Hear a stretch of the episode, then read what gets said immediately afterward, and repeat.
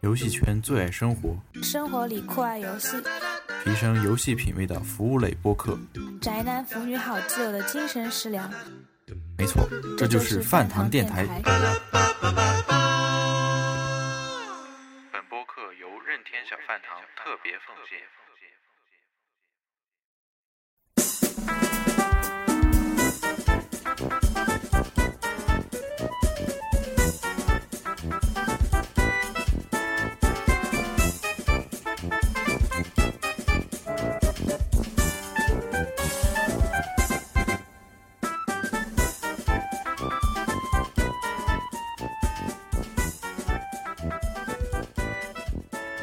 听众朋友们，大家好，是欢迎收听新一期的饭堂电台节目。老任的新的擦肩游戏发售也有一段时间了，我想有兴趣的玩家肯定已经尝试过了。但是你玩通关了吗？完美了吗？帽子券都收齐了吗？我想不见得吧。所以今天我们就找来一位聚聚，给大家好好讲讲这些游戏，做一期攻略，给大家找一条捷径。首先，先让聚聚跟大家打个招呼。嗯，大家好，我是最近大作放一边，专心玩插肩的迪音。大家好啊，迪音继续大家鼓掌。啊，谢谢谢谢。迪音聚聚最近都不玩大作吗？黝黑巨巨，你也自我介绍一下哎。哦，我觉得大家可能对我有点熟悉了，我有点忘了。其实好久不录音了。对呀、啊，大家好，我是黝黑，听不出来就当是一个路人吧。黝黑一直扮演着路人的角色，但是我是幕幕后 boss。我是天生大路人，不是 boss。哎呀，林聚聚是从插件游戏一出就开始玩了是吗？对呀、早期的话，那个 3DS 是没有没有那么多游戏的，嗯，然后就发现了这个藏在主机里面的彩蛋。你你是什么时候发现这个应用的？是刚开始出的时候就就是刚买，我买机器比相对来说比较晚嘛，然后看大家已经玩了好久了，我也一直很好奇这个游戏，因为之前对擦肩这个概念就是，擦肩这个概念虽然不不像三 D 这个这么玄，就是不看到不知道，但是还是对这个以前机器以前的机器都没有的这个功能有点好奇。对呀、现在无论是那个日常出行啊、上班啊，我们都会带着 3DS 啊。是已经形成一种习惯，应该这么说。嗯有没有邂逅过野生菌啊？没有啊，我这种偏僻小农村，机器从头到尾回来都是，从来那个灯都没亮过。我有一我第一次亮起一个那个绿灯的时候，我 我兴奋了好久啊！后面后面一看，怎么这个这个密形象那么眼熟？原来是我朋友，他也他也当时打电话给我说，哎，我插到你了，在路上。俩人还乐了半天，是不？对呀、傻乐的。然后感觉在中国可能擦比较困难吧。哎，非常困难。好在现在老任在六点二之后更新了那个插肩中继站的功能，然后让插肩的游戏更加普遍起来了。啊，这个说起来就超给力了。当然了，我其实它最好的感觉就服务了咱像咱们这些就是在发展中国家身边机器不多的人，他因为咱们可以用一些其他的方法坐在家里擦。嗯，对呀、邻居就给咱们介绍介绍怎么在家擦擦擦。呃，我首先先说一下这个插肩中继站吧，毕竟毕竟这个是一个很一个比较服的，就是比较比较浮在云里面的那种概念的感觉。啊嗯然后任天堂在这个应用，呃，这功能叫做插件通信中继锁，英文你读一下呗。Street Pass Relay Points，是吗？乡村，我就想听你这个乡村英文的发音。我这是伦敦音。还伦敦。然后这个是三 D 三 DS 在该说的，在六点二之后，六点二点零杠幺二版本主机更新中新增的内容。然后它的它是所有能够连上任天堂柱的 AP 的，皆有这个这个插记通信中继锁的功能。呃，简单来说呢，就是当 3DS 甲经过中继锁呢，3DS 甲就会将自己的插身资料上传到服务器，然后直到有另外一台插 3DS 乙经过中继所，就会将 3DS 甲在呃在中继所的插件资料下载到 3DS 乙乙身上，然后就完成插件。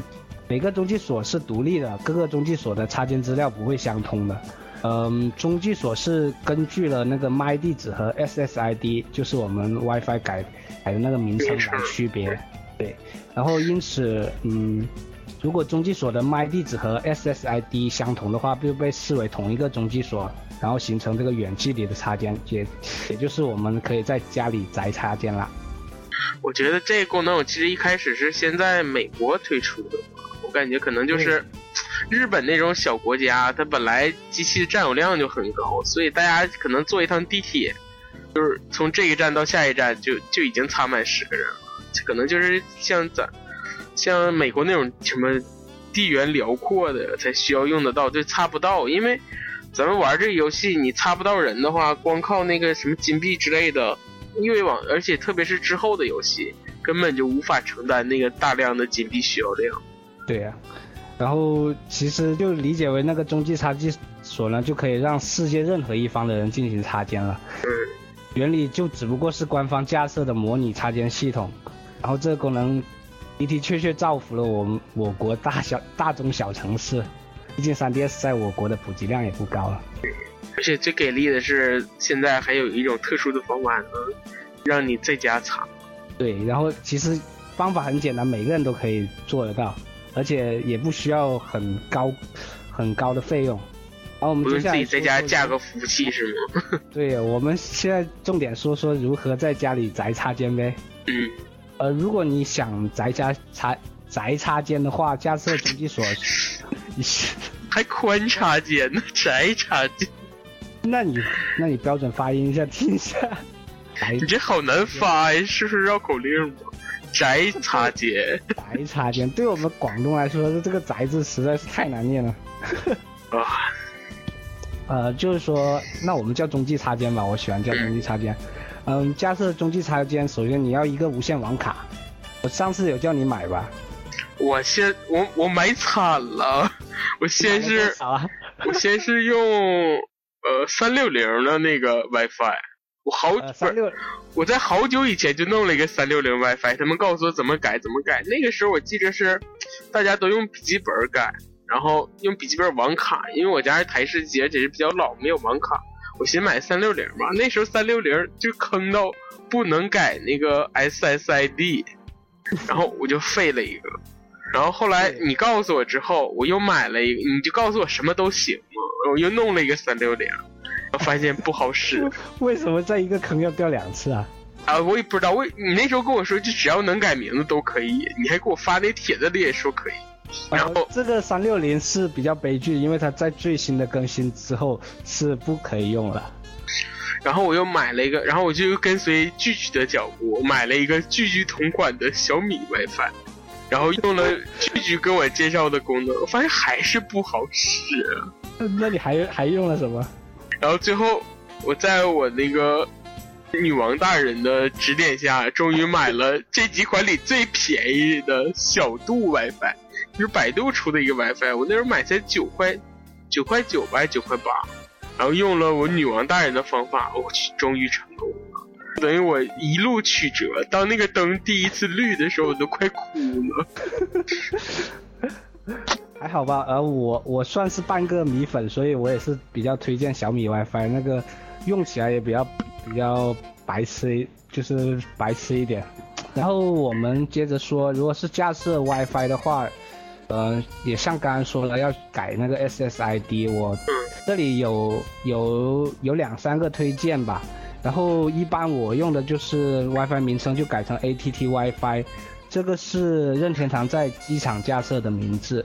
还有另外一种比较复杂，叫做 NZMCDI，这个是任天堂在麦当劳架设的名字，所以为了大家以后改名字方便的话，也可以统一改成 ATT WiFi 的话，我一直用这个。我觉得大家用 ATT WiFi 就行，这个比较简单，然后大家也都用，就是用的比较多，可能用的比较广，大家成功率比较高。几乎我讨论的人里面都。都是用这个吧，成功率挺挺挺简单的。帖子里好像大家也都用的是这个。对，但是说还是要说一下，任天堂做的这种事情那么多，呃，然后呃改完这个名称这个东西我们知道之后，我们还有另外一个东西要改，就是 My MAC 的修改软件。呃，这里推荐一款叫 KMy 的免安装的 My 修改软件，要简单一点。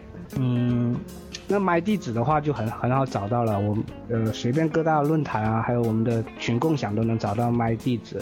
修改完之后，只要你的 3DS 能连上的话，就可以等着那个绿灯亮起了。我在这尽量就是把把这步骤讲的简单一点，其实真的没有大家想的那么那么难的，只要你去。先有一款，先买一款小米 WiFi，然后再随便找一个帖子，一步一步做下来之后，你就可以有无限的喜悦等着你了。嗯，对，而且我感觉这个，反正我用的方法也差不多吧。反正大家就是可以百度一下嘛，但是方法其实大同小异。而且现在纵纵使更新到最新版本，还是依旧支持这件事儿。如果就是你跟我一样悲催到就是。一个都擦，一个陌生人都擦不到的话，用这个方法，你就会擦到一大批一大批的人，每次开盖都十人那种感觉，我去，无法形容。哎，有一个常识我要说一下，呃，它那个插件好像是为了为了给你预留空间，你第一次插到一个麦克。都是插到六个人的，在第二他给你预留四个空间嘛，因为你一次插间只能十个人，然后第二个麦插起来，他也是给你再插三个人，就九个人，也还给你预留一个的位置，有没有发现这个规律？啊，原来是这样啊！我说我每次就是插都插不到十个人。对啊，所以有时就两个麦插一次，然后玩一次嘛。然后有一次，每次有多时间，有有有偶尔的时间会擦到十个人。我说我去，擦到十次。他告诉你，因为一开盖儿，告诉你擦到几次吗？擦到十次，我开心坏了。然后进去之后，就就是那个动画嘛，就一个人一个人走过，然后发现其实还是九个人，因为有个人跟我拍了两次手。那那你也玩的频率比较少一点。然后不同的游戏可能需要擦的人的数量不一样，然后六个人也是完全可以应付完的了。还有一点常识要知道，就是同一台 3DS 要隔八个小时才能在同一个麦地址里插声，就好像八小时限制一样。所以大家一定要就是插完之后就换那个那个 MAC 地址，不要认为你这个插到你就一直能插到，一定要勤换。如果是你绿灯还没亮起的话，就用那个万能的重启。把插拔一下啊，还是什么样弄一弄，不要那么快放弃，需要一个耐心的过程。我觉得我的那个软件还好一些，我用的是那个叫什么 Mac，就 M A C Y C L E 的那个那个软件，它那个软件是你可以把一一一个整个的 Mac 地址列表放进去，然后就自动切换，所以说你也不用手动切换，还好一些。对呀，你也要共享一下这个东西。嗯，我可到时候也会共享在群里，然后把那个麦地址我也会共享。我用的那个还挺舒服。然后我们饭堂群里面用一个专用的麦，然后大家都可以在那个麦里面查到查到彼此。我觉得如果大家同时玩的话，其实你你经常插的话，就会看到很多熟人。其实其实因为玩的人太多了，像像大海捞针一样，我的的确确很少查到就是认识的。但如果你同时玩的话，就是而且你用相同的 MAC 地址的话，还是挺容易的。你像我经常就查到我的女王大人，每次都查到她。有查到我。然后，哎，你我好像还真没注意过，咱俩用的 MAC 地址可能不一样。而且每次就是我女王大人那个玩到那个擦肩合战的时候，他那都九九九人，我一看到都一顿汗颜，默默的跳过去。跳过去他有机会给给到你那个啊，就偶尔什么打赏给我两个人之类的。游戏后面再说嘛，或者现在就说呗。好，那咱们既然都说到这，这个擦肩也给大家介绍完了，就大家不用非得利用这个方法之后，大家就不用说天天出去什么饭后饭前各走一千步了之类的，就用这个方法，你就会擦到非常多人，是在游戏用起来就特别的容易。那接下来大家既然已经有了人了，我就咱们就给大家介绍介绍这些游戏该怎么玩。对，嗯。纵观所有的插件游戏，都具备短小精悍又极具收藏要素的特点。无论 收收集狂、强迫症处女座，都会马上上手并深深喜欢上。然后，而且这，而且每个游戏都有个，而且我觉得每个游戏都有共同的槽点，就是有点墨迹。就我觉得他这游戏怎么说呢？一开始的话，你就觉得这游戏做的还挺精致的，比如说一些过场动画啊，一些小剧情啊。当你反复的去玩，就是的时候，你就觉得我这超浪费时间。即使摁那个加速键，那是 L 吧，L R 都可以，你也觉得啊好磨叽，每次都浪费好多时间。所以这个就是一个一个叫做杀时间的概念。你可能有很多事，有很多事情，你就是点点滴滴做起来就很可怕了。而且你觉都觉得它是小游戏，然后很小很小，但你玩起来，我去，你不知不觉就，你可能我经常体会就是后来我不太敢玩了，就是因为我以为这个游戏大家有擦几个人，擦几组人，每天玩个半小时就完事儿，但后来你一玩，你就发现一玩一晚上就过去了。对呀。所以，所以说你你自己自相矛盾喽。这个游戏是挺好玩的，其实。嗯。然后目前插件的 DLC 有公布，一共才更新了两弹。第一弹有四款游戏，嗯，分别是插肩飞机、插肩核战、插肩花园、插肩迷宫。第二弹是公布了两款游戏和一个 VIP 功能，游戏是插肩僵尸和插肩钓鱼。你想说哪个先？啊，先哎，既然说到刚才。句句说到收集狂，看来句句应该也是吧？句句能不能给我们介绍，你是不是已经全帽子卷了？嗯，我我我已经全帽子见了，然后 真可怕。哎呀，这很正常啊，你只要入坑了之后，这个是必然的结果来的。那你玩了，你我想想啊，你这得上百小时了吧？上百小时可不止哦。嗯，行，我我打开 3DS 看一下。这游戏超杀时间，就是经常，以前咱们在节目里也说，就是可能聚会人多的时候，你就就不用干别的了，也不用什么跟人连怪物猎人玩马车，你就玩这游戏，你坐的十个人十个人，一会儿一下午就过去了，超可怕。我的游戏总时间已经三百多个小时了，运行次数是快两千了，哎，仅仅是输给了怪物猎人。我去，但是运行时间是超了。简直超了其他的一一位数了，其他可能运行几百次就已经很夸张，这运行两千次啊！你像现在一般的游戏，就是 RPG 游戏，流程长的可能你不完美的话，也就是三三四十个小时，就完全不会想想象到这个游戏会那么耐玩哦，可以可以玩得到几百个小时。可能现在手机游戏也都有这种，就玩起来很简单的超杀时间。手机游戏有一个，只要你氪金就行了嘛。这个也是。哎，那既然说到这儿了，那咱们就给大家做做这几个游戏的攻略吧。先说说最开始的那个，最开始的那两个免费游戏。那咱们就给大家介绍这第一款《擦肩传说》吧。对，然后这个主机里面给你隐藏的彩蛋，你发现了吗？然后我们每台 3DS 里面都隐藏了那个《擦肩传说》一和二，还有一个就是。呃，拼图拼图我们没有什么好说的，就放一边吧。拼图就刷人就行。对，呃，拼图也顺带说一下吧，它那个粉红色的话呢，是就中间那粉红色的，是无法用金币买到的，必须要插肩，很悲剧的事情。但是有了宅插肩之后，这都不是问题了。然后全拼图也，对呀，你全拼图了吗？我还没全拼图呢，我觉得到最后了越难了，因为经常我擦十个人都是跟我擦肩而过，一张新拼图都没有。你你已经成为巨巨了，所以别人都没只能从你这拿了。像我这种没有强迫症的，其他那几游戏都简单通关了一下，现在我几乎就只玩这个拼图。然后拼图的话，那个美版配信会配信多了三四副吧，然后日版的话，悲剧的话还有三四副藏着没没配信。但是我感觉，因为擦中那个中继擦肩擦到的是全球的人，还是你会擦到很多各国的拼图，你都能擦到。对呀，我现在主要还收集那个各国的那个地图呢，也可以可以通过插件来来收集。果然不是一个级别的。日本的拼图已经收齐了，日呃美国的也收齐了，加拿大我发现有二十多个国家哦，真是不差不。哎，但是他有的国家就没有拼图，就只是说啊，这来自哪个国家而已，是。那可怜的大陆就是这样子啊。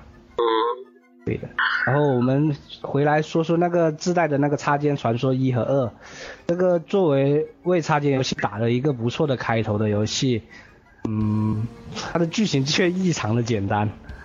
就插件传说是扮演你扮演一个国王嘛，但是没好好戏没过两天就被怪物抓起来了。这个这个设定其实其实是很嗯很任天堂的是吗？对呀、好像似曾相识啊、这个事情就是公主经常要要做的事情，没想到这一次是我们来干我们来干的。没想到是自己被抓。对，然后自己被抓，然后通过插肩召集你的朋友来解救你。反正我是觉得代入感是十足了。嗯，游戏的类型是 RPG，呃，可以说只是带了一点点 RPG 的要素，因为因为这个呃插件游戏它都是取了游戏类型的一些精华在里面。例如这款 RPG 它只只是带了一点 RPG 要素，你根本都不需要移动，只需要战斗就行了。然后战斗也是很，嗯，你说。都是极简，嗯，对，都极简的，极简到只需只需要像《插件传说一》的话，只需要攻击和魔法攻击。嗯。然后这个这个真的是简单到，然后在二代里面就增加了道具跟合体技，其实也也是比较简单的，没几个可以选。不过这里要说一下，就是我们的插到的那个蜜里面会会有一个喜好颜色的，然后你插到那个人对应的对应不同的颜色的话，它的勇者就会有不同的魔法，相当于哦，至今都没太弄清那些魔法到底是什么。对呀、我这简单说一下呗，红色火火魔法你都知道吧？蓝色的水魔法，这这个，然后还有很多很多，你想，例如放还有伤害的记着打 buff 的，还有紫色对吧？紫色好用啊，放毒，然后让所有房间内的敌人中毒，每回合就扣一格血。这个要要勇者多的时候用，然后一上来就换人，先把这个紫色放到前面，先发了。然后还有那个白色和黑色，它就只是它的魔法就只是就是让屋子变暗和让屋子变亮是吗？对啊，但是也很关键，白色在后面解谜的话会用到。啊，这倒是，就是那个黑色的，黑色其实也有对一个做成就也挺挺重要的。你你那成就打了？你有去看成就吗？没有啊，你像我这种没有强迫症的人，我都不看，通关就万岁。他他这个前面自带这个插件一和二，还有拼图这些的，他的那个成就放在了那个，呃，在广场外面，在你的在你的那个密的旁最左边那里可以看到成就，然后后面的游戏设计那个成就已经包括在了游戏里面了。然后这里刚刚为什么提到这个，就说到那个黑色会有个成就需要你连续三下都砍不中敌人，然后黑色的话魔法你可以环境变暗嘛，然后就不容就会打到落空，就可以触发这个成那这个魔法有毛用啊？就为了这个成就，我觉得是也挺有用的，好不好？那他能想得到十多种魔法不同的作用啊！我讲一下那个那 buff 的话，就想起来有个水蓝色的是冰冻魔法，还有个嫩绿色的催眠催眠怪物，还有深绿色的让下一个勇者的等级翻倍。我超喜欢这三个。这个比较简单的一个组合技嘛，可以可以先催眠，然后再再放一个呃下一个勇者翻倍，然后你就可以砍好多下好多下。每次都是这里要别中意这两个。哎，你你就只想到这个组合呗。还有一个是有一个我特别要说特别要说的，就土色，有点像橙色，有点像什么褐色那个褐色对，土色它是召唤一个兔子勇者，这只可恶的兔子，就是后面后面我们这六款游戏的那个推销兔。我去，安利兔是吗？对啊，勇者，你听说过安利吗？不要在节目里打广告。啊，必须的。其实我们对老人都是乖乖掏出 掏出钱的 啊，and pay my money。然后、哦，这个游戏我有个特别坑的一点，我跟大家说。你说一下。那个呃，我先说在前面吧，可能就是像我，我日文就是基础是零嘛，我玩了好久才发现一点。以前我就假如进来十个勇者，我就每个勇者都是这打完了换下一个，这打完了换下一个，我不知道还能换勇者。对啊，最后第三个选项就是换换下一个勇者啊，可以把它先存着来用。我不知道，我每次都是就是挨个一个一个用。所以你就没有发现游戏的乐趣啊。后来发现感觉游戏好简单。这个通过换人合理的运用组合可以打出高伤害，很爽，连锁攻击的乐趣。嗯，后来才发现，但这是做的很简单，但是还是把 RPG 的好多要素都放在里面，比如说技能的配合呀这些。都是大家熟悉的东西，好像就是喜欢把大家熟悉的、遗忘的拿出来组合一下，嗯，然后就就会产生一个 match。说几点游戏的小技巧吧，嗯，其实游戏也没有说说的那么简单嘛，它有个解谜要素，例如中期会有怪物有那个身上有彩色盾，这个我已经被无数的人问过了，怎么破这个盾呢？我一开始都不知道这个盾能破，我都是就挨个打，然后不小心可能用到火魔法就把它打死。对呀、正确的正解是要要用那个盾牌相应的颜色勇者去一碰就破了。哦，刚才有大盾和小盾是吗？嗯，没有的。嗯，在二里面有黑白啊，对，这黑白盾。嗯，对付那个盾牌的话，可其实还有个比较直接的方法，就是直接用火啊水魔法，可以无视盾直接攻击到主体。我一开始就这么大，就是碰巧，你就是用碰巧过，你会用火魔法、水魔法吗？就是第一个不行就用第二个攻击。然后大部分人都是红色的嘛，那时候因为嗯默认是红色火魔法嘛。对，然后游戏有那个属性相克的隐藏属性来的，有的怪物呢有属性防御的，例如火水魔法对史莱姆类的怪物的效果会比较弱，但是对那个呃盔甲骑士类的怪物会有特特效。哎，还有一种怪就是拿着镰刀的那个是什么意思？那个是《插尖传说二》里面的怪物了，嗯，哦它是它是暗魔法的吧？反正我进去每一次他就吓唬我一下，然后我那人就跑了，我就觉得我亏了。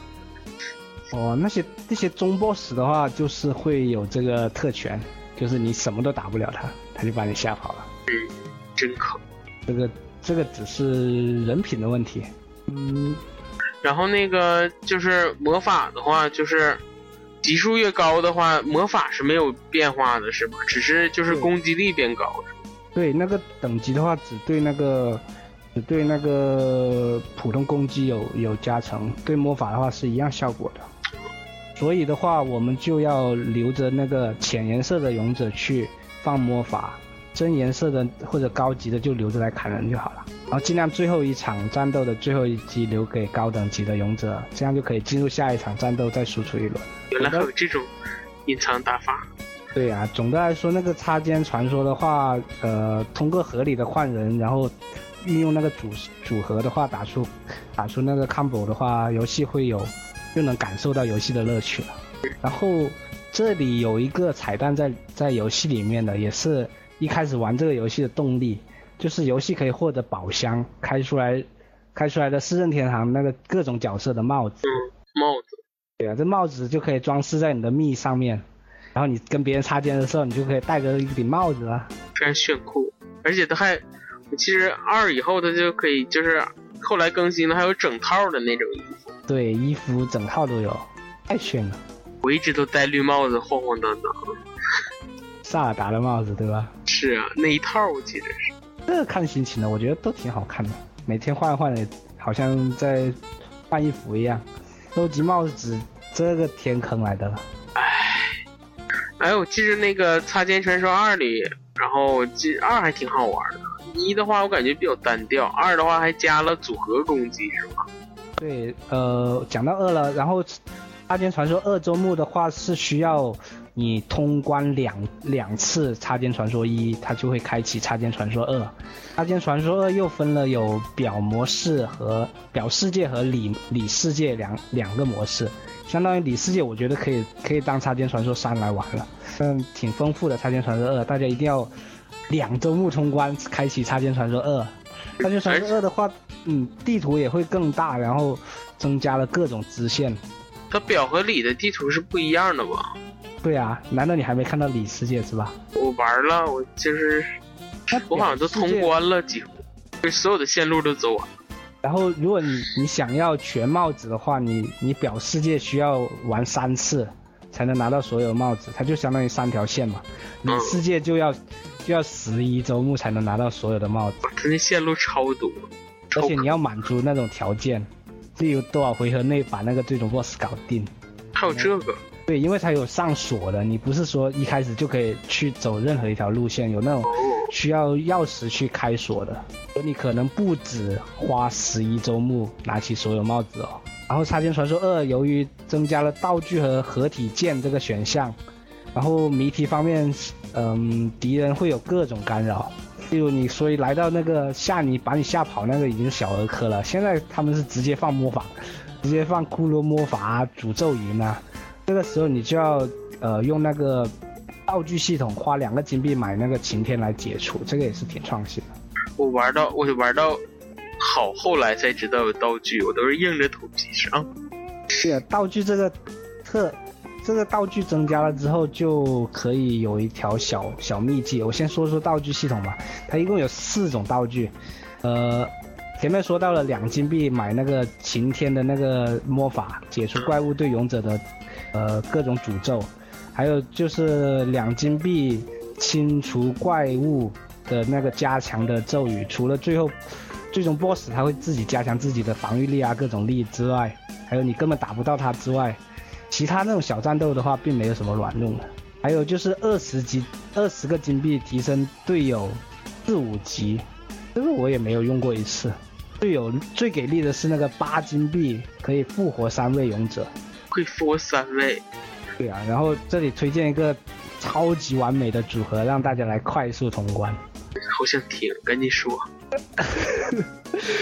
这这个必须必须必须独家秘籍，敌人聚集的独家秘籍。对呀、呃，因为因为我们有了宅插件之后，金币几乎是用不到了嘛，然后存着那金币也是没用，金币就可以来在这里花了。呃，在你有金币充足的情况下，你先先要买两个七等级的，就七级是上限嘛，七等级颜色相同的勇者，因为颜色相同的话，它那个合体键会多多加一多一个攻击，对啊。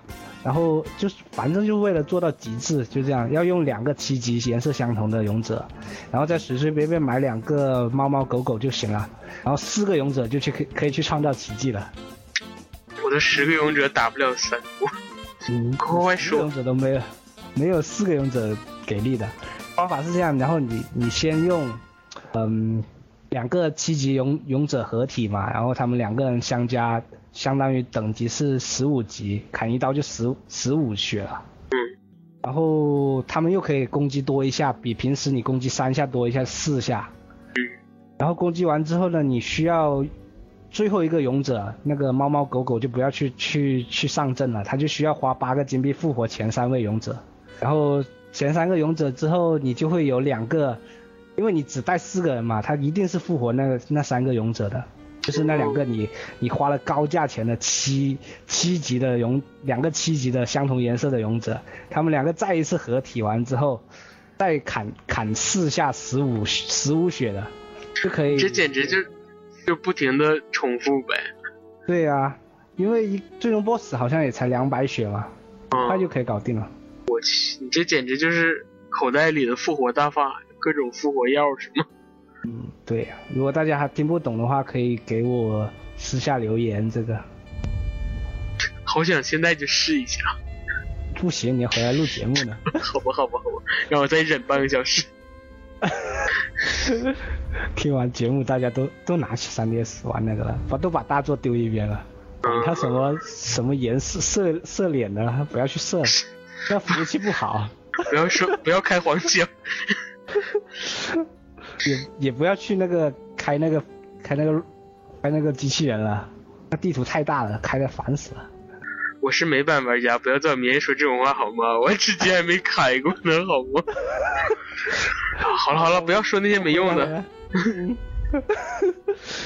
嗯，都是泪呀、一说到 V 六，我现在就想哭。然好好后接下来介绍呃另外两弹那个 DLC 吧。你想说哪个先啊？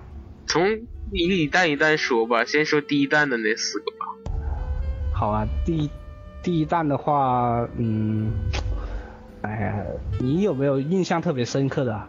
我觉得第一弹，我觉得那几个游戏里最好玩的就是这个飞机，那个飞擦肩飞机，嗯，对啊，这是个射击游戏嘛。但是它那最有意思的是它那个弹药，因为它就是有点像这个擦肩擦肩传说似的，它也是不同的颜色，就是你你擦到的人，就是或你买的战士，它不会变成你的，就是不会说你擦十个人就是十架飞机一起飞出去，只有你一架飞机，然后那些人只是变成你的弹药而已。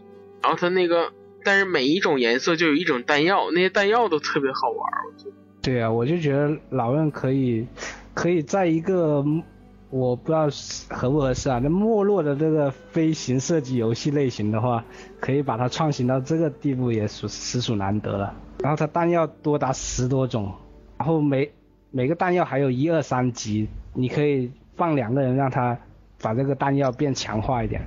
它三而且它嗯。而且那个弹药你不用说，假如说你用红色的弹药，你只要第一个放红色就行，后面两个你就随便颜色就可以。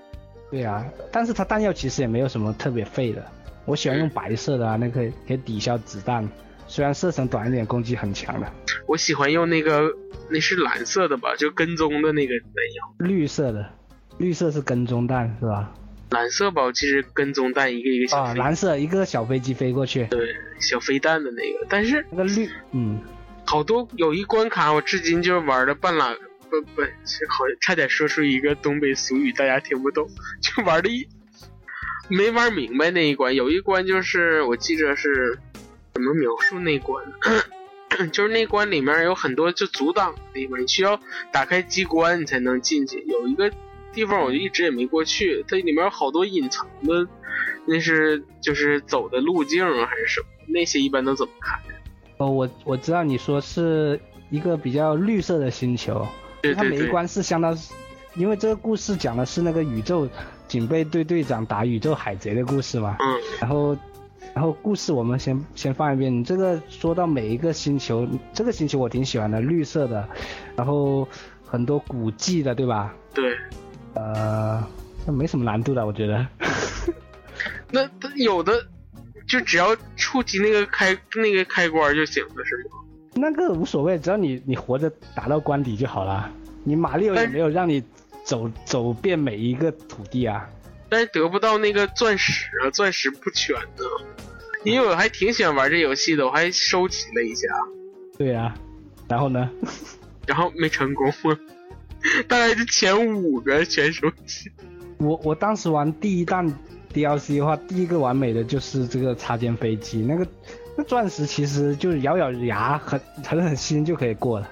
然后你这钻石获得条件我感觉都很怪，有的根本就是，我记得有一关是像一个笼子似的，有一个那个钻石就在那个笼子中间，我怎么也进不去。对这个时候你需要你要熟悉它每一个弹药。我跟你讲，你这个是我记记得没错的话，应该是要绿绿色的，要变成了 LV 三级之后，它是可以把隔墙取物的。还有这个，对呀、所以你就必须摸透每一个那个弹药，你要去试一下，让它每一关用对应，就是用用，如果用对了弹药的话，很轻松就可以通关了。所以绿色就是那个能吸引的那个是吗？对，可以把东西吸过来的，很短距离的。我好想开机器试一下。对这个，所以这个游戏它主要有，它已经把那个动作要素放了。放放一边了，主要还是有点萨尔达的解谜在里面，就因为你有好多种弹药，然后每种弹药相当于是萨尔达的一个道具，然后你只要找对了，你每通过反复的试试验之后，你只要找对了那个道具之后，就可以挑战高分啊，然后钻石这些简直就是，哦，原来它的道具不只是攻击，还有这些功能。对啊，然后嗯，这个插件飞机的话，如果你通关的话，你通了没有啊？通了，通了之后我只是会简单的通过。呃，通关之后还有一个那个接机模式嘛，然后它也隐藏了一个成就，就是十十，我他那个是说一命还是什么来着，反正我就带起十个人进去了，然后你只要到达关底就可以了，不死一个人？也可以死，就是十架飞机你只要死一次就少一个嘛，少一个人嘛，你只要不失败就可以。这个挑战挺变态的，因为有一个帽子卷，有一个成就是需要你完成这个挑战的，然后花时的话，起码要半个小时以上吧。你要一一次过把全部的关卡打一遍哦。哇，好难！我能，我都是将巴过，尤其越到后面越难。所以越是这种难的，就越激起别人挑战的欲望。然后有可以的话，就呃陪我们玩玩就好了。我就看你们玩玩就好了。好吧，插件飞机就是大，嗯、内容很丰富，然后完全是出一款实体游戏也是足够分量的，在这里推荐给任何一个有 3DS 的人。嗯，我觉得也是，就是把那关卡做的再丰富一点，然后再长一点，我觉得就非常好玩。我觉得长度还好吧，我觉得可以再长一点。如果作为一个就是一个拿出来卖的游戏的话，应该会再长一点。嗯，呃，拿出来卖的话，他把那个图鉴再搞多一点，再收集要素再再多一点。不是每个人都是强迫症好吗？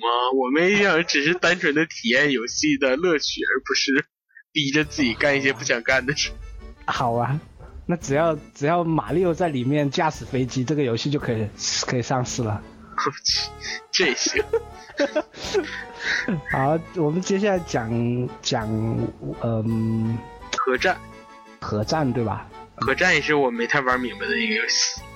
哎，核战这个东西一开始的话是挺吸引挺吸引人，因为它是比较接近那个插肩传说的嘛，那风格啊、画风啊各种，也是扮演一个国王，然后通过插肩得来的士兵来统一天下，又会喊一句要成为海贼王的男人。谁要成为海贼王的男人？然 后，这个这个擦肩合战就是让你有这个统一天下的这个好大的那个，是啊，我就是要一统天下，我要成为王的男人。哎，怎么回事？然后这个游戏一开始就需要先建国，建国会有三种风格给你挑选，一旦挑选就不可以更改了。啊，这个太坑了！我一开始还以为我觉得一周目通了可能就能改了，然后没想到我通了之后还是这个风格啊。对呀、古有古代风、中世纪风和未来风，你喜欢哪个风啊？就是就是那种日式的那个对，第一个，我记得，我寻思一个一个玩玩试试，没想到没关系，你擦肩擦到来的那些那些人的话，你一样可以可以看到他们的。我只是能看到，我也想换上炫酷的未来风，那你就删档重新玩呗。还能删到。对呀、可以的。算了算了，我都玩了那么久了，我都好几百万的兵力了。我都九九九九九九九了。哎，谁想是你隐隐藏女王的兵力吗？谁谁想跟与这些变态比？哎，完了，我觉得我家键盘要碎。贵了。他听吗？呃，这一期就跳过吧，叫他不要听，不然就要回去跪键盘了。我就无法成为王的男人。已经倒在他的脚下。啊，这个游戏我感觉，哎，这一般的玩法大家可能看起来都比较直观，就是所谓的咱们那叫什么什么赛马呀，就是那种田，忌赛马，对对对，田忌赛马。田忌可以吃的青蛙吗？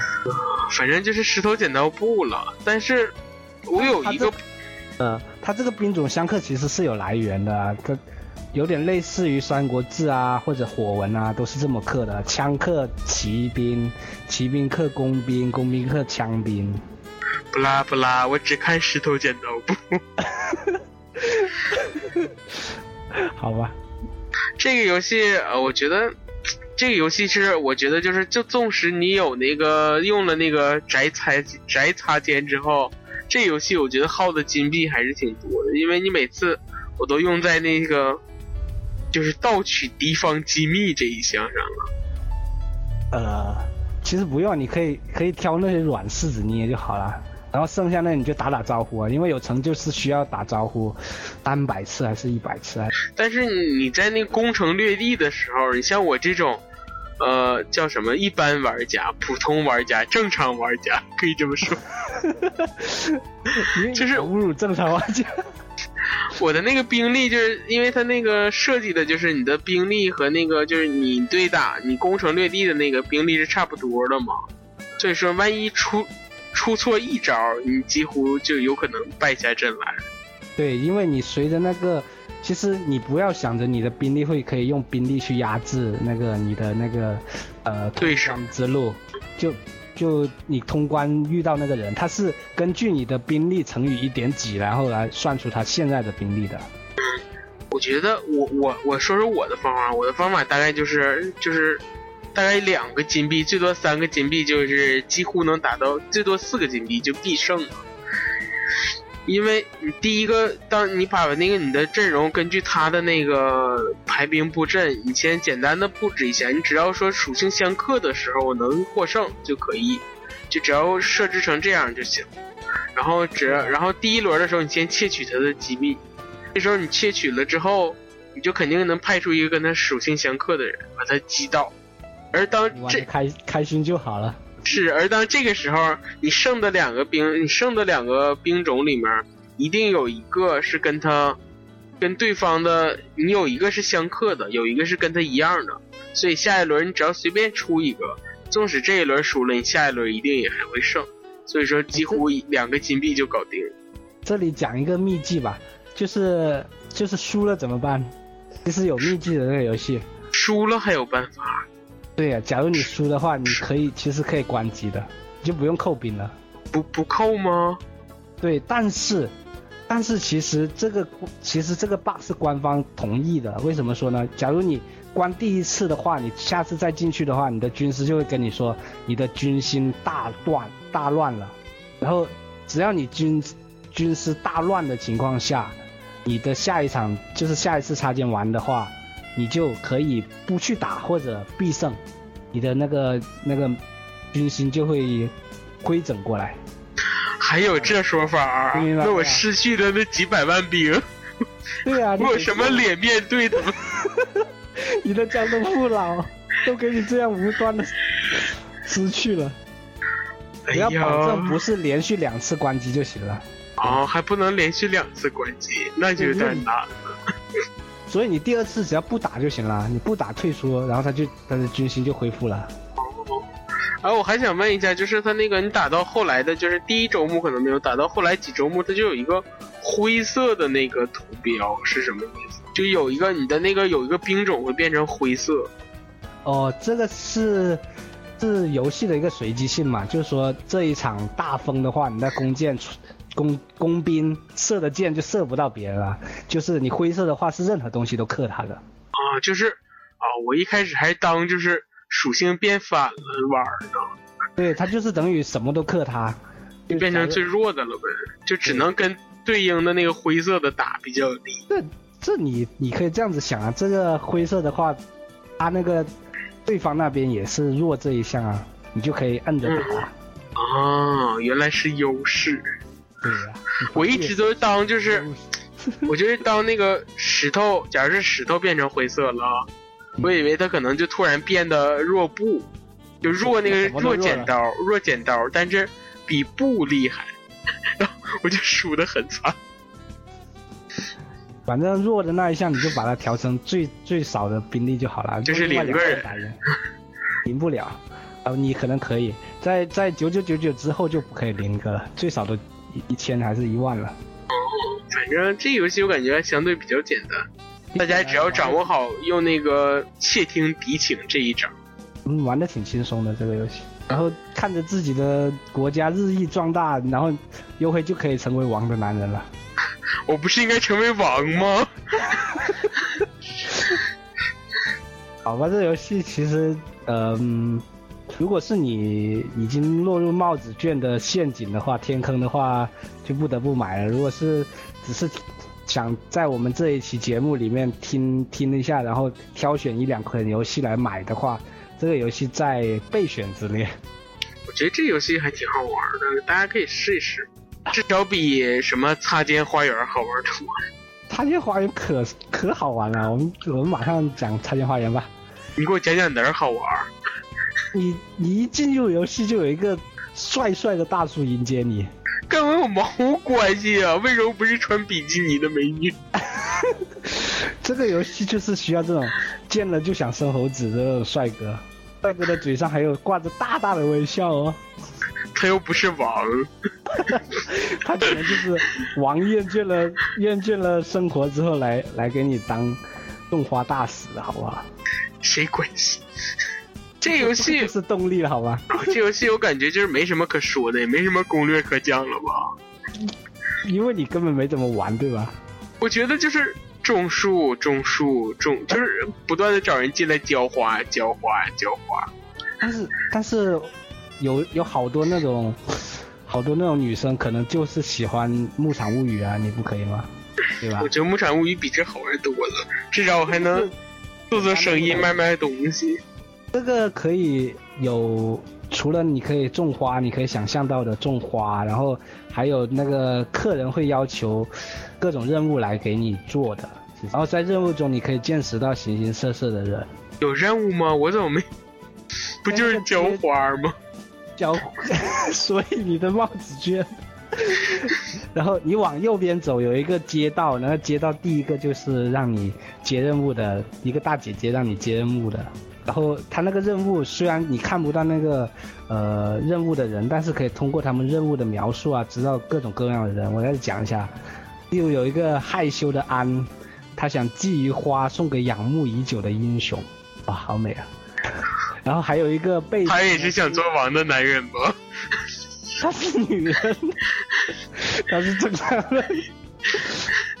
他没有看《海贼王》，然后还有一个贝斯是一个解控，这里我这里他的性别好像有点模糊哦，他是解控，然后他一开始探病探望生病的姐姐嘛，然后后面得知下一个任务得知他姐姐康复了，然后他姐姐成为别人的新娘，他暗暗希望总有一天像姐姐那样。成为王的男人，又是，然后再讲一个吧。然后有还有个故事，我觉得我挺喜欢的，就是一个崇拜日本的呃外国人南希，她是一个花道女孩，她一直希望自己像武士道一样淡雅宁静，好像我们这种就是追求的就是这种境界。所 以这就一看成不了王的男人。哎，我们这种就是要生平淡的生活就好了，王就给你这，就给留给你就好了。好好好好好，哎，这游戏好无聊啊，咱就默默跳过去吧。怎么可以这样跳？这个游戏简直就是，我还没把精华讲到呢，它就简直就是种花版的任天狗，好不好？它可以布置花园，然后然后让自己的蜜跟跟你的花园拍照。还能拍照？对呀、是所有所有的那个插件游戏里面唯一一个可以把拍照，然后把那个照片导出来的。好好好，这游戏非常好玩，咱们跳过的吧。好，哎，还是推荐给那种享受玩家、享受生活的玩家吧。哎，剩剩下哪个没说啊？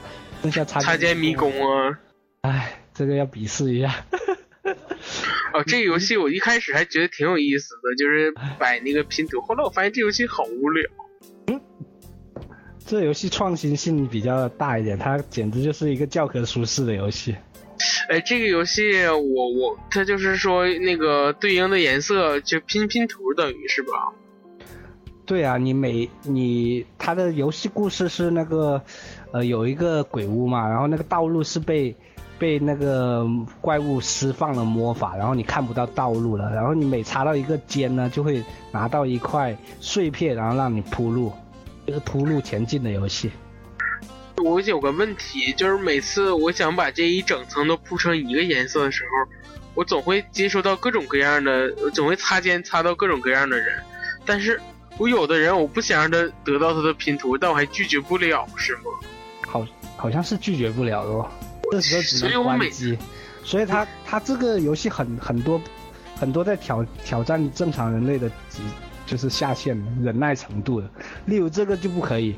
其实有一个方法给你，就是自己跟自己擦肩，然后你就可以永远都只有一个颜色。自己跟自己擦肩，还想想真是蛋疼。这大家都换了 New 3DS 之后，不是都闲置了一台吗？我就自己闲置多少台都不想跟自己擦肩。这个还必须的，算了。哎呀反正这游戏我感觉也没什么技巧可言。呃，技巧的话还还倒有啊，如果是你想玩好的话，任何游戏都要有加有一点点的技巧的。例如这个游戏，它的技巧就是需要拿好多好多的宝箱嘛，那它的宝箱开宝箱是。这个是重点来了，因为呃，它四格相同颜色的地图的话，它就会生成一个宝箱啊，或者其他人啊，或者其他东西的，所以你要尽量一次性开越多的宝箱越好。怎么做到这个？就好像我举个例子，有个回字，先回的回，你你先把边上的那个方框拼好，然后中间再把那一点点上了之后，你就可以一次过开四个宝箱，以此类推。会不会讲这个用语言很难描述的这个游戏？就是一个，反正就从外围的往中间填，一个颜色的你拼的越大，得到的宝箱就越好。对啊，这个时候，然后他又需要你静下心来，慢慢的去拼路，然后又那个路道路又很艰远，所以我觉得这个游戏，我才玩了一周目，我就已经不怎么想玩了。我也不太喜欢，一开始我感觉还挺有意思，后来拼的感觉有点就是。就硬让你拼的那种感觉，就有点勉强，而且游戏中的那个战斗也没什么亮点。战斗还好吧，然后这个战斗其实其实我挺喜欢的，他那个战斗是计时战战略嘛，战就计时战斗。如果是你不按任何键的话，怪是一直在打你的；但是你摁得快的话，或者你的枪好的话，就可以秒掉秒掉敌人。战斗的话又可以蓄力，然后又可以摁 L 来防御。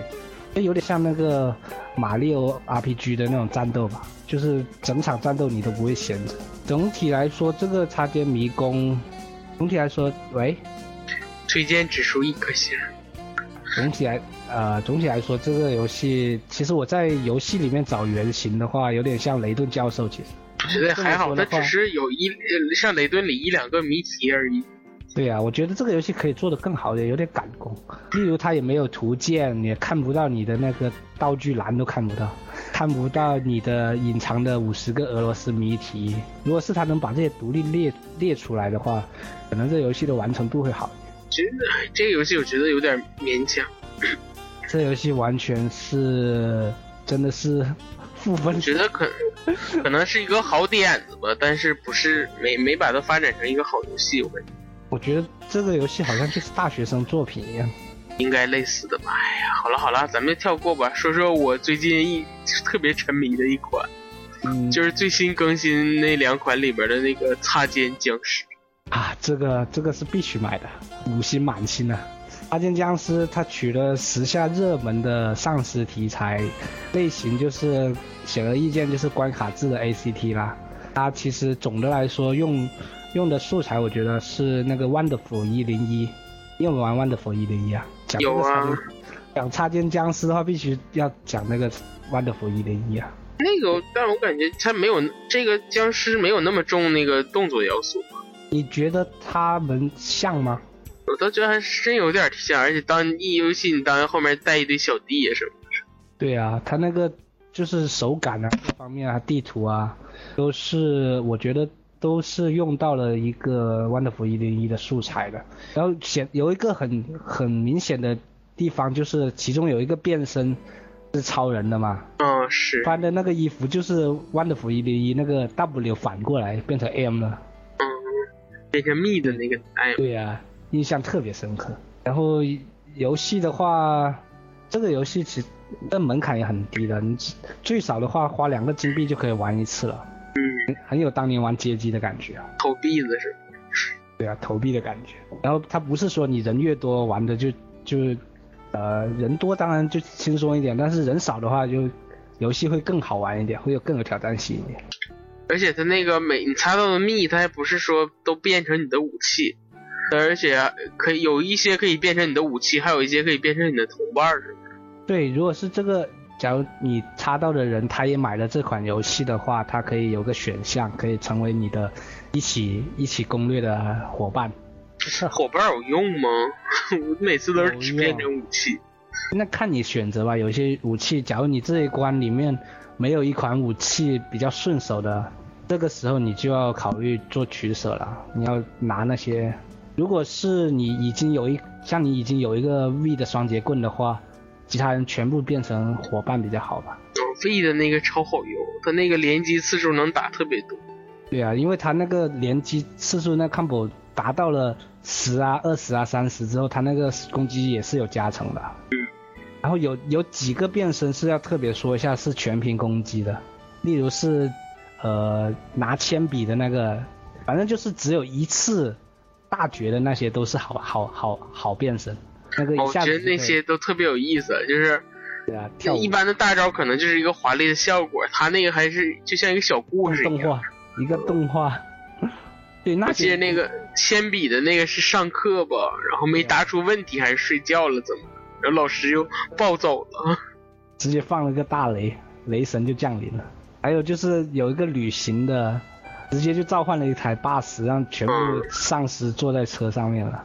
还有那个就是迪厅，就是那个那个那个那个闪光的那个球，然后大家一起跳跳舞也挺逗。我觉得这个有点致敬那个《植物大战僵尸》嘛，不是有个比较火的就跳舞僵尸嘛？嗯，还因为版权问题怎么怎么。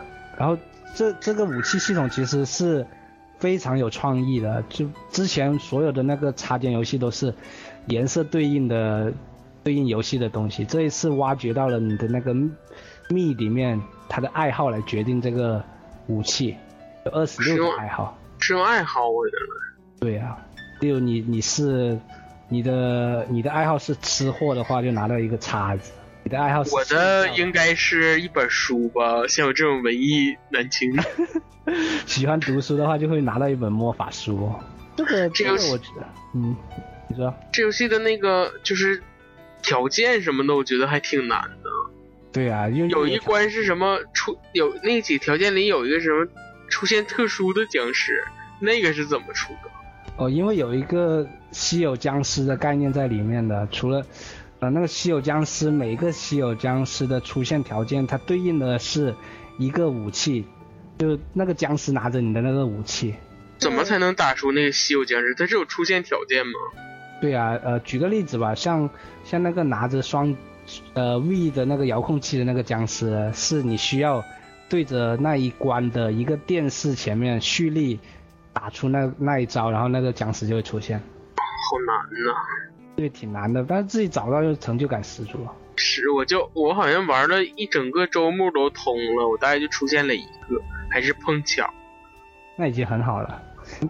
然后，因为这个稀有僵尸的出现方法是游戏一开始热议的话题，因为在各种那个攻略里面讲的也不清不楚，大家都纷纷去尝试，所以这里的话留给各位悬念一下，自己去找一下呗。找不到怎么办？找不到问我呗。好好好，快留下你的 QQ 号码。在那个电线杆下面就能找到了。你是治哪种病的？专治那种想成为王的男人啊！这游戏啊，感觉真的就是这游戏特别好玩，特别耐玩，而且它那个不但那个它每一关都非常丰富，不但就是不是只有小小就打一些小怪像无双，它还有 BOSS 关。那个 BOSS 关我觉得做的特别有创意，就是认识的那种 BOSS，每一个 BOSS 都个性鲜明，而且打法都是需要自己慢慢研究的那种。对，尤其最后一个 BOSS 我卡了好久。我印象深刻的是那个那个两个双子的那个 boss，两个玉米好像哦，农夫，嗯，他他要求我们不给他抓到，他一抓到你，你就可把你丢到那个田地外面嘛，他要求你不被不被他抓到。我在那里卡了一下，后面用了所有把全部那个大招连着发一遍，他就死了。你这也太暴力了，还带这样的。对啊，有些时候就是得想点办法治一下他们。对最终 BOSS 我打了好像得有半个多小时，怎么打的？他他磨磨唧唧的，他每次都是你就是，你得等他放完大招之后，你才有攻击机会嘛。而且你还得兼顾那些其他的那个那是那个充电，啊那个充电值不能满，它那充电我感觉充的还挺快的。那你就专心打那个充电，不要打那 BOSS 就好了，可以打一个小时。哈哈，求个什么？我可是珍惜时间要成为王的男人。你都在打僵尸了，王不理你了。不是披荆斩棘就能？这个世界里面没有王吧？不是已经世界末日的世界了。反正这游戏我觉得大家可以，这游戏真的要玩一下。我觉得要买，就算你不不收集任何东西，你也得买一下。剩最后一个了，这游戏我也认为是一星了。为什么？难道你的生活都很痛苦吗？没有，我觉得它特别单调，就是就是只是不断的转那个摇摇那个摇柄嘛而已。你以前玩任天狗吗？玩啊。那你觉得单调吗？任天狗还挺有意思的，你可以教一些动作，然后还可以训练的是吧？这也可以布置一些一些东西啊。我不喜欢布置，我家里都是最最简陋的那种，我只是喜欢训练。其实，你你家里如果简陋的话，你就要在游戏里面锻炼这个技能啊。哎，反正我接下来我要说就是那个钓鱼的游戏，这游戏我一直也没想，我就玩了几关，我就感觉它特别简单。就只是钓鱼晃来晃去。我先给出我的评分，这个插件钓鱼的话，我也是推荐的。是吗？那你给我说说，哪儿好啊？还好啊，这个钓鱼进入游戏之后呢，你有游艇，有飞船，就飞就是那个一下就自觉得自己是土豪的感觉了。有个游艇给你去钓鱼，这种屌丝心态暴露的也太明显了。但你就算是中国的富豪，也有几个有游艇的，对不对？那你有一个假游艇，有什么值得高兴？那我可以去悠哉悠哉一下。好好好，那你给我说钓鱼部分有什么好玩？钓鱼的话，它它跟大部分钓鱼游戏都是嗯比较类似的，就不会觉得这个钓鱼很很突兀。它做到的手感啊，各方面啊，还有鱼竿啊方面都挺丰富的。鱼的话有。应该有多少种鱼啊？有多的鱼吧，我忘了多少个了。而鱼的，但是钓鱼的方法不都是一样的吗？嗯，我我知道你怎么钓鱼的都不知道对吧？不就是摇那个摇杆吗？对啊，快速的摇，快速的打那个杆。啊，不能那么粗鲁的去打那个杆的，因为杆在我们这种土豪界的话也是。也是好好贵一根的呢，对吧？一听就不是土豪。土豪谁会在意贵不贵这件事？假如你拿了一个鱼竿，你就在拼命在摇，可不行啊！它它是根据那个鱼发怒的情况去，还有你的鱼竿有四项数值，有攻击力啊、防御力啊，还有回复速度啊，还有消耗速度。所以你你有一有一个得心应手的鱼竿。然后再根据那个鱼的发怒状态，它有那个绿色啊、黄色啊、红色啊。你在那个呃绿色跟黄色是那个鱼比较温顺的状态下，你才可以去摇鱼竿的，搂就收干了。然后那个嗯，怎么看它是什么状态？我都没玩。右上角右上角有一个那个呃一个圆的。哦，能看到状态是？你钓鱼的时候都在看什么啊？看风景吗？我就是在晃而已。钓鱼要讲究的是集中力，好不好？我可是要一统天下的人。那你偶尔放放假钓钓鱼又怎么样？没有那个时间。我我所以觉得这个插天钓鱼的话，跟养花简直任天堂给你提前养老的一个游戏，特别特别舒适。但我觉得这游戏好费那摇杆啊，我我感觉这是。老任的一个阴谋，就假如你玩大乱斗没有把摇杆摇碎的话，那这就是第二弹了。不是你废摇杆还好说，我一开始玩的时候比较比较兴奋嘛，开始玩的时候特别，我就是拿下屏来戳的。我去，它可以两个操作方式，一个是用摇杆，但是摇杆的话，毕竟你的攻速不够快。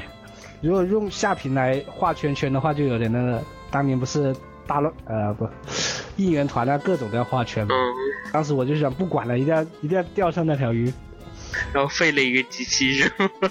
下屏已经已经花了，有点飘了。后面你可以拿到高等级的鱼竿的话，你就很轻松就可以把鱼钓上来了。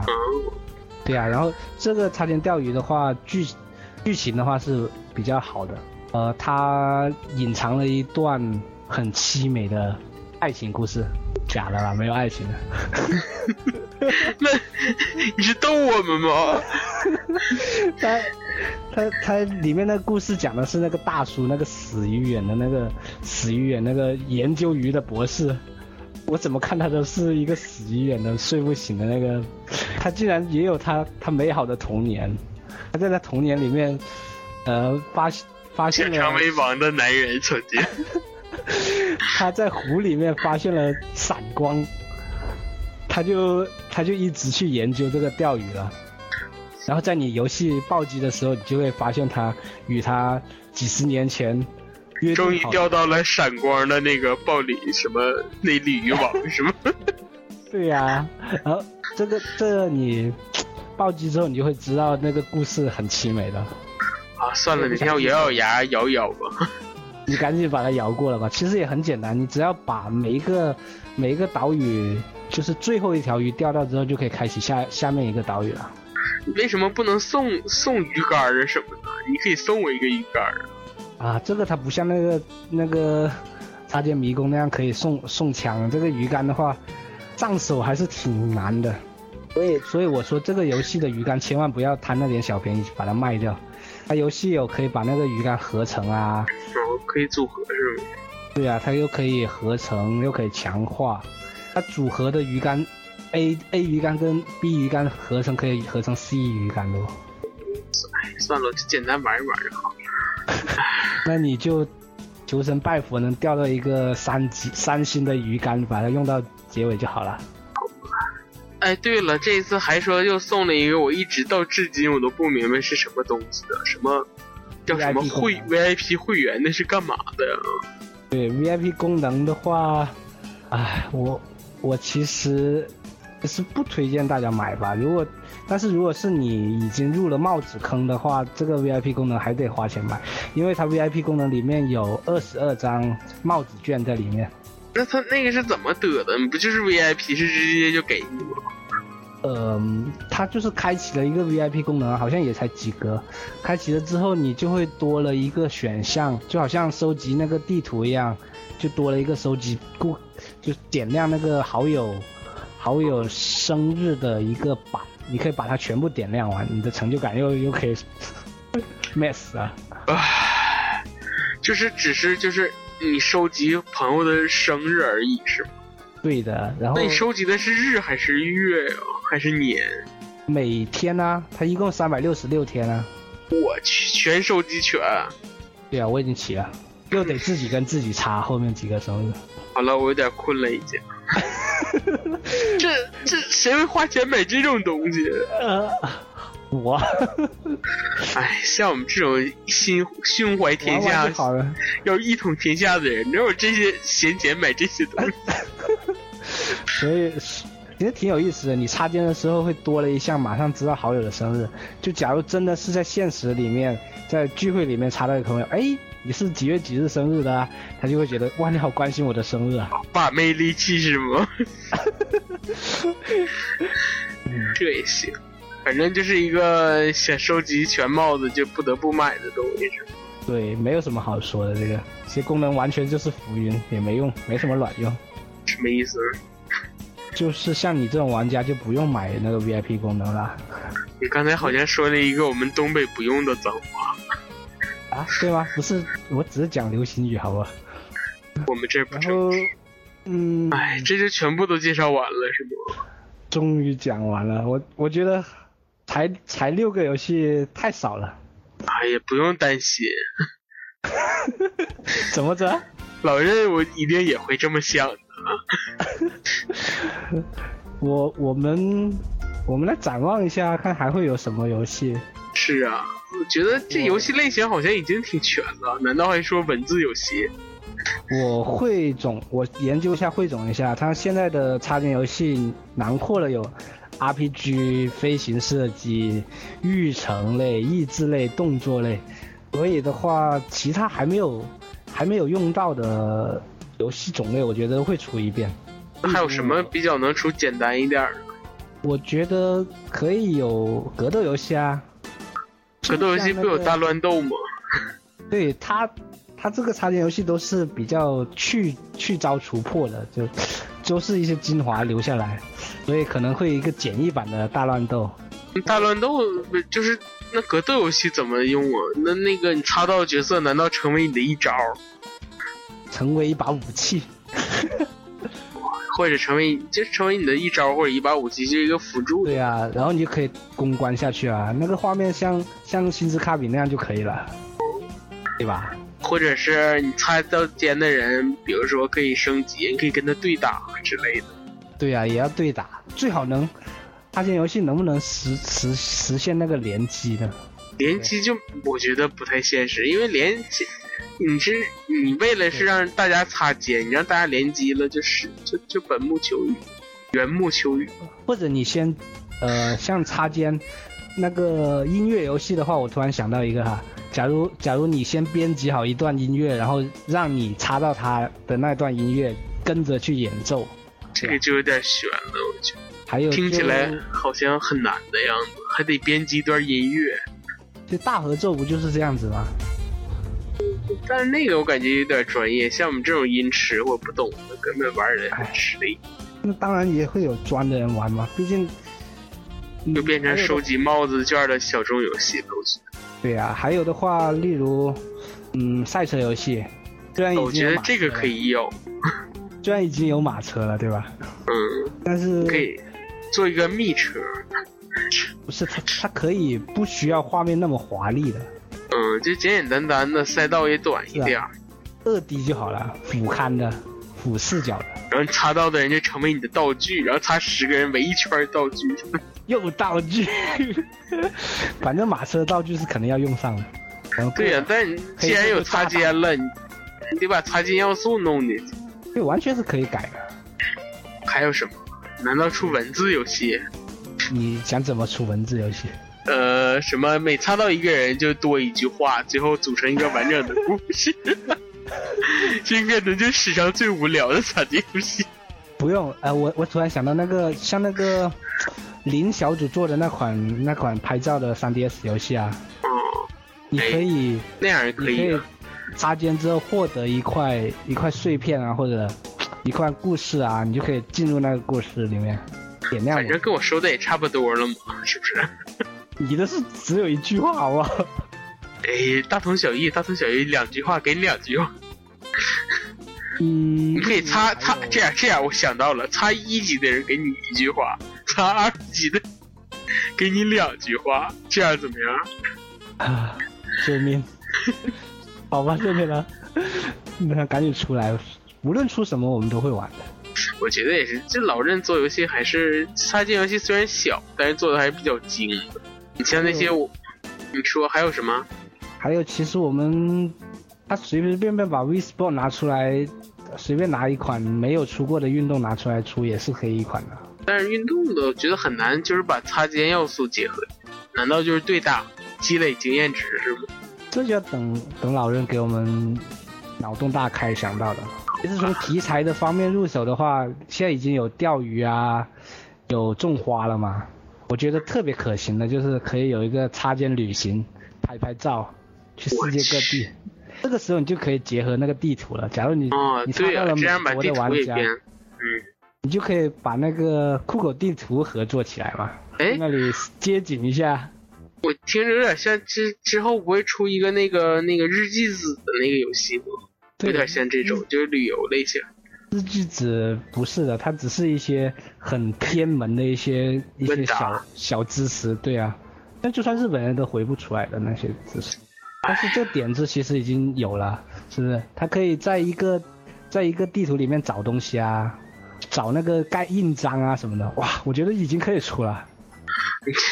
只对你这种收集控来说有意思好吗？我们听了都觉得啊啊，唉，这一期任天堂一定要听到，赶紧出多一点，第三弹、第四弹等着呢。不要出那种啊，就只能卖卖给这种人。唉，听了安聚聚，听了啊啊啊，听了低音聚聚说了这么多，我现在都要赶紧打开机器试一试了。我的手已经痒到不行了。我也我也我也希望有更多的人可以还没有发现这一块宝藏的地方，赶紧赶紧投身进来，只要花少少的钱就可以享受到任天堂独特的创意了。所以说没买的都赶紧买，买了的就赶紧试试那些小技巧。这一期就到这儿吧，如果以后再有新的擦肩游戏，咱们再请迪恩继续给大家接着讲。好的，好的，跟大家再见吧，拜拜。拜。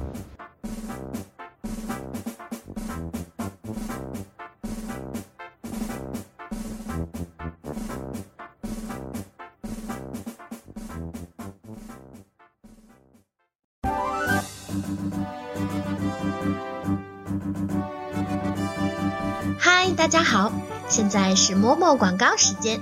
想收听我们更多的节目，就请在 iTunes Store 搜索“饭堂电台”，下载后要记得给五星评价哦。还可以在新浪微博搜索“饭堂电台”，给我们的节目留下评论和建议。如果你认为这期的节目还不错，就赶快转发给你的朋友们吧。现在在微信也可以找到我们啦。公众号搜索“饭堂电台”，关注我们以后，就会定期收到我们的推送消息。而且我们的节目也非常的随意，不管是谁都可以加入进来。某某希望下期的主播就是你，那么还等什么呢？快来加入我们吧！我们的 QQ 群是幺五五六幺七零幺四，你记住了吗？